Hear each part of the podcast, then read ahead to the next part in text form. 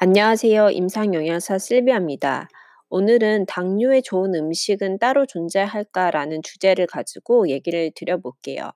자, 당뇨에 좋은 음식은 따로 존재할까요? 이 질문에 대답, 대답 을 먼저 하면 아니오입니다. 그리고 다시 물어보고 제가 대답을 해도 제 대답은 역시나 노입니다. 제가 일했던 병원은 심장 전문 병원으로 순환기내과 선생님들과 함께 일을 했었는데요. 심혈관 질환이 있는 분들은 당뇨를 동반하는 경우가 굉장히 많습니다. 그리고 여러 가지 만성 질환을 함께 고려하다 보면 주의해, 주의해야 하는 사항들이 꽤나 많이 있는데요. 예를 들면 음식과 약물의 상호작용이라든지 신장 기능이 저하된 환자의 당뇨 관리가 대표적인 예가 될 것 같은데요. 인터넷 검색이나 텔레비전의 건강 프로그램, 그리고 서점에 가보면 당뇨에 좋은 음식 50가지, 뭐 당뇨에 좋은 슈퍼푸드 등등 당뇨가 있는 분들이 솔깃해 할 만한 것들을 굉장히 많이 보게 됩니다. 그리고 다시 한번 말씀드리지만 저는 처음에도 말씀드렸지만 당뇨에 좋은 음식은 단연코 따로 존재하지 않습니다. 그리고 당뇨 관리는 건강한 식생활과 그리고 본인의 라이프 스타일 변화가 필요, 필요한 관리하는 질환이지 어떤 특효약이 있는 것도 아니고 특효, 특효 음식이 있는 것도 아니기 때문에 시중에서 판매하는 뭐 당뇨에 좋은 음식이라든지 당뇨에 좋은 건강기능식품이라든지 이런 것에 현혹돼서 불필요한 지출을 하지 않으셨, 않으셨으면 좋겠습니다. 그럼 만약 당뇨에 좋은 음식이 있다고 가정을 하면 그 음식을 평생 먹을 수 있을까요? 이제 그 질문을 먼저 드리고 싶은데요. 당연히 아니죠. 아무리 당뇨에 좋은 음식이 있다고 하더라도 그 음식을 평생 먹을 수는 없습니다.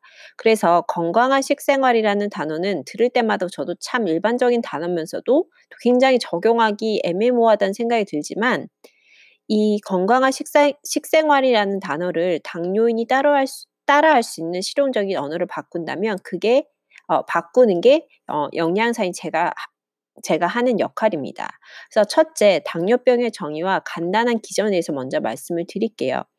당뇨병은 인슐린 저항성 또는 췌장에서 충분한 인슐린을 분비하지 못해서 아니면 두 가지 이외 복합적인 원인으로 인해서 음식을 섭취했을 때 섭취한 영양소로부터 분해된 탄수화물이 제대로 흡수되어서 에너지원으로 사용이 되어야 하는데 그러지 못하고 혈액에 둥둥 떠다니게 되어 혈액 내의 당, 이제 조금 더 이제 전문적인 용어로는 글루코즈라는 어, 단어를 씁니다.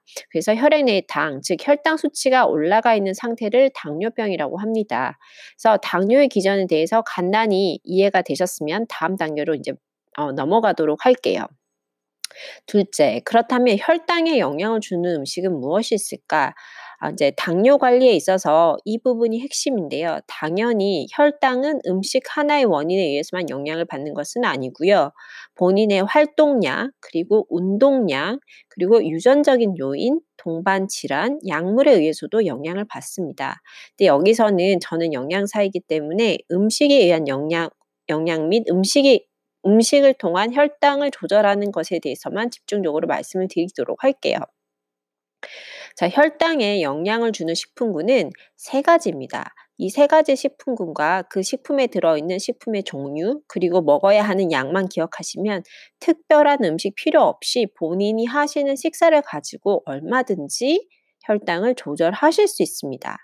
자, 모두가 아시겠지만 첫 번째는 탄수화물 종류죠. 그래서 탄수화물의 종류라고 하면 대부분 밥, 쌀, 빵, 떡, 이 정도만 생각을 합니다. 근데 조금 더 자세히 들여다볼까요? 밥에도 흰밥이 있고요. 보리밥이 있고요. 잡곡밥이 있습니다. 물론 어, 흰밥보다 보리밥이나 잡곡밥을 선택하는 게 어, 당뇨 환자분들에게 있어서 도움을 주는 것은 맞는데요. 보리밥이나 잡곡밥 역시 탄수화물의 종류입니다. 자, 과자. 우리가 과자 많이 이제 간식으로 선택을 하시죠. 그래서 일반적으로 새우깡, 꿀까베기, 짱구, 쿠코다스 등등 슈퍼 과자 콘에 있는 모든 것들이 탄수화물에 해당되게 됩니다. 또한 감자, 고구마 이러한 것들도 탄수화물의 대표적인 음식이죠. 그리고 이제 빵으로 얘기를 한다면 식빵뿐 아니라 크림빵, 소보루빵, 팥빵, 피자빵, 소세지빵 등등 우리가 베이커리 즉 아, 베이커리에서 볼 수 있는 것들이 모두 다 탄수화물 종류에 들어가게 됩니다. 그리고 떡도 마찬가지로 꿀떡, 송편, 백설기, 절편, 약 김밥, 약과 등등 여러 가지 떡 종류가 있을 수 있겠죠. 그리고 또한 우리가 식후에 요즘에는 커피를 많이 마시는데요. 인스턴트 커피, 일명 우리가 봉지 커피라고 얘기를 하죠. 그 커피 안에 커피, 그 다음에 설탕, 그 다음에 어 그 프림이 같이 들어있는 그런 인스턴트 커피도 커피 또한 어 탄수화물 종류에 들어가는데요. 그 이유는 그 안에 설탕을 가지고 있기 때문입니다. 그리고 꿀, 꿀도 탄수화물에 들어가고요. 메이플 시럽, 아가메 시럽, 또한 매실청 역시 탄수화물을 굉장히 많이 함유하고 있습니다. 그리고 매실 액기스, 오미자 액기스, 올리고당 우리가 음, 반찬을 할 때 올리고당을 사용하시는 분들이 꽤 많이 있는데요. 올리고당 역시 탄수화물을 가지고 있다고 생각하시면 됩니다.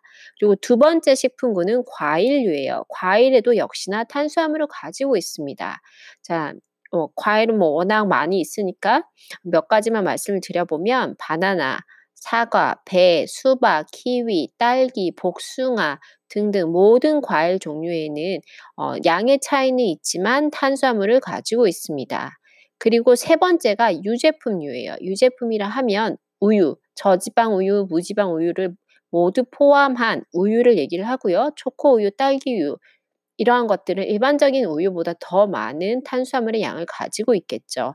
그리고 두유, 떠먹는 요구르트, 마시는 요거트 등등이 유제품류에 해당되게 됩니다. 그래서 다시 한번 말씀을 드리면 탄수화물이 포함된 세 가지 식품군은 첫 번째 탄수화물류, 탄수화물류에는 밥, 과자, 빵, 감자, 고구마, 떡, 인스턴트 커피, 각종 꿀, 시럽 등이 들어간다고 말씀드렸고요. 두 번째가 과일류, 모든 과일에는 탄수화물이 들어 있습니다. 그리고 세 번째, 유제품류에 어, 이제 탄수화물이 들어 있습니다. 그래서 이 세 가지 식품군을 얼마만큼 어떻게 조합하느냐에 따라서 혈당을 관리하는 핵심이 될 수 있다고 생각을 하시면 됩니다. 그럼 한 끼에 세 가지 식품군 중에서 어떤 음식을 얼마만큼 먹는지를 계산해서 한 끼에 3점이 되게 식사를 구성을 하면 되는데요. 자, 굉장히 쉽습니다. 그래서 지금부터 식품별 점수를 알려드릴게요. 그래서 흰밥이나 보리밥이나 잡곡밥이나 상관없습니다. 어떠한 것을 드시던 일반적으로 야구공 사이즈 있으시죠? 야구공 사이즈는 3점이 됩니다. 그래서 한 끼에 밥을 한 공기를 드신다. 야구공 사이즈 한 공기를 드신다고 했으면 3점, 이미 다 3점을 사용을 해버렸어요. 그래서 이때는 반찬에서 들어오는 탄수화물의 양을 굉장히 최소화시켜야 합니다. 이때 이제 반찬으로는 우리가 선택할 수 있는 게 단백질류가 있을 수 있고요. 지방이 조금 들어갈 수 있고요. 그래서 만약에 식사를 하시고 나서 바로 사과를 한 개 먹게 된다고 하면 3점 이상이 되겠죠.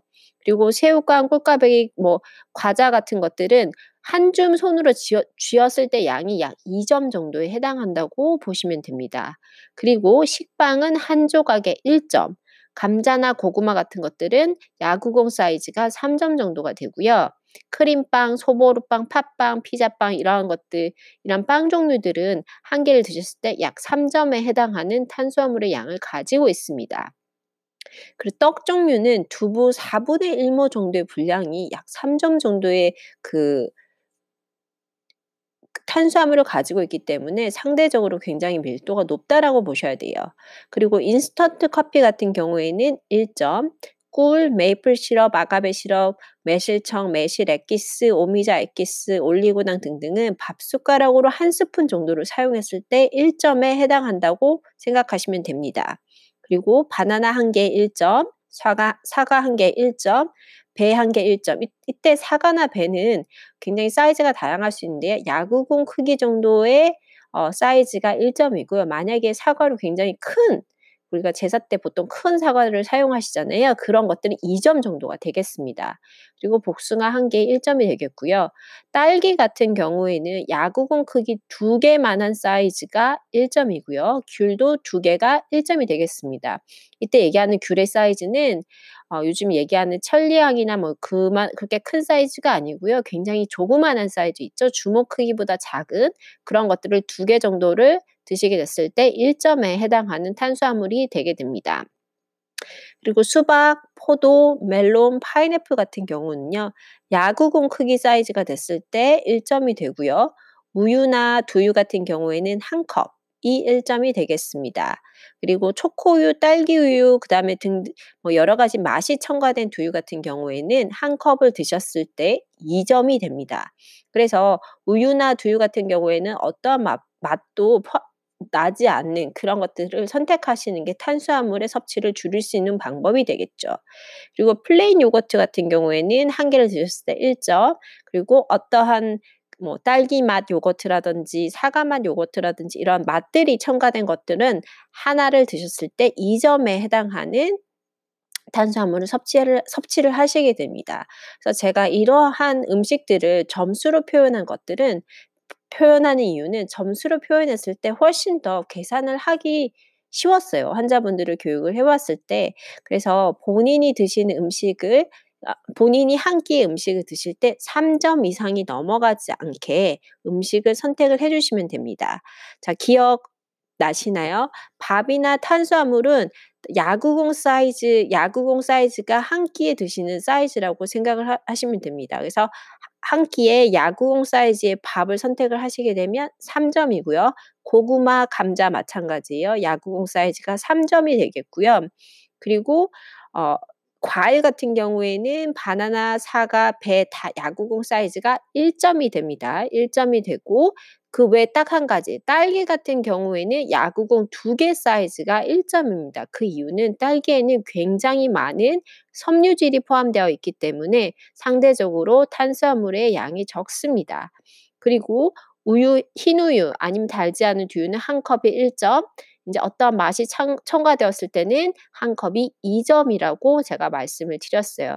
그래서 많이 드시는 것들에 대해서 제가 이제 일반적인 점수를 알려드렸는데요. 요것들을 고려를 하셔서 음식을 선택을 하시게 되면 혈당 관리에 굉장히 도움이 되십니다.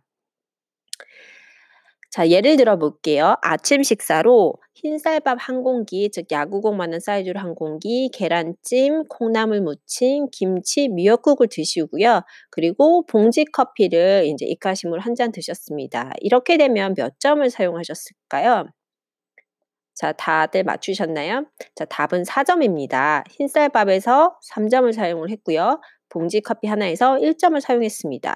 자, 그러면 나머지 음식은 어떻게 되냐? 나머지 음식에는 혈당을 올리는 탄수화물이 없기 때문에 어, 상관이 없어요. 그래서 굶으란 법은 없다라고 했는데 여기서 뭔가 느낌이 오지 않으세요? 죄송합니다. 평소에 밥을 많이 먹던 분은 배가 차지 않을 수가 있어요. 그래서 이제 평소에 밥이 마, 아, 밥을 많이 드시는 분들은 밥의 양을 줄였을 때 배가 차지 않을 수 있어요. 그럼 무엇을 더 먹으면 될까? 무엇을 더 먹으면 혈당에 영향을 미치지 않고 배를 채울 수 있을까? 그 답은 단백질 식품과 야채, 지방류를 적절히 이용하시면 혈당의 증가 없이 배부르게 드실 수 있습니다. 그래서 이 식단을 아래와 이 식단을 다음과 같이 바꿔볼 게요. 볼게요. 그래서 흰쌀밥을 한 공기에서 3, 3분의 2 공기로 줄이고요. 반찬은 같습니다. 그리고 후식으로 봉지 커피 대신에 바나나 반 개를 넣고 야채 바나나 주스를 갈아서 한 잔을 마시게 됩니다. 이렇게 되면 밥의 양을 줄이면서 점수가 3점에서 2점으로 낮아졌고요. 바나나 2분의 1개를 넣으면서 0.5점을 사용을 하게 됩니다. 그러면 총 2.5점을 사용하게 되어서 처음 식단에 4점을 사용을 했던 것에서 식단을 바꾸게 되면 2.5점으로 낮아지게 돼요. 탄수화물 섭, 섭취는 줄어서 혈당을 올리지 않지만 배부르고 그리고 견, 건강하게 혈당을 관리하실 수 있습니다. 그래서 오늘은 어, 오늘 제가 이제 말씀드린 거는 당뇨에 좋은 음식은 절대로 따로 존재하지 않는다라는 거예요. 그래서 일반적으로 식품 회사에서 하는 마케팅에 현혹되지 마시고 어 혈당을 관리하는 기본적인 원리에 대해서 조금 습득을 하시고 그것을 본인의 식단에 적용을 하시면 얼마든지 저렴하면서도 안전하게 혈당을 관리하실 수 있습니다. 자, 오늘 내용은 여기까지 말씀드릴게요. 감사합니다. 영양사는 과학적인 근거를 바탕으로 실생 활에서 적용할 수 있도록 음식과 건강과의 관계를 실용적인 정보로 제공하는 의료인입니다. 음식에 대한 전문가는 바로 영양사입니다.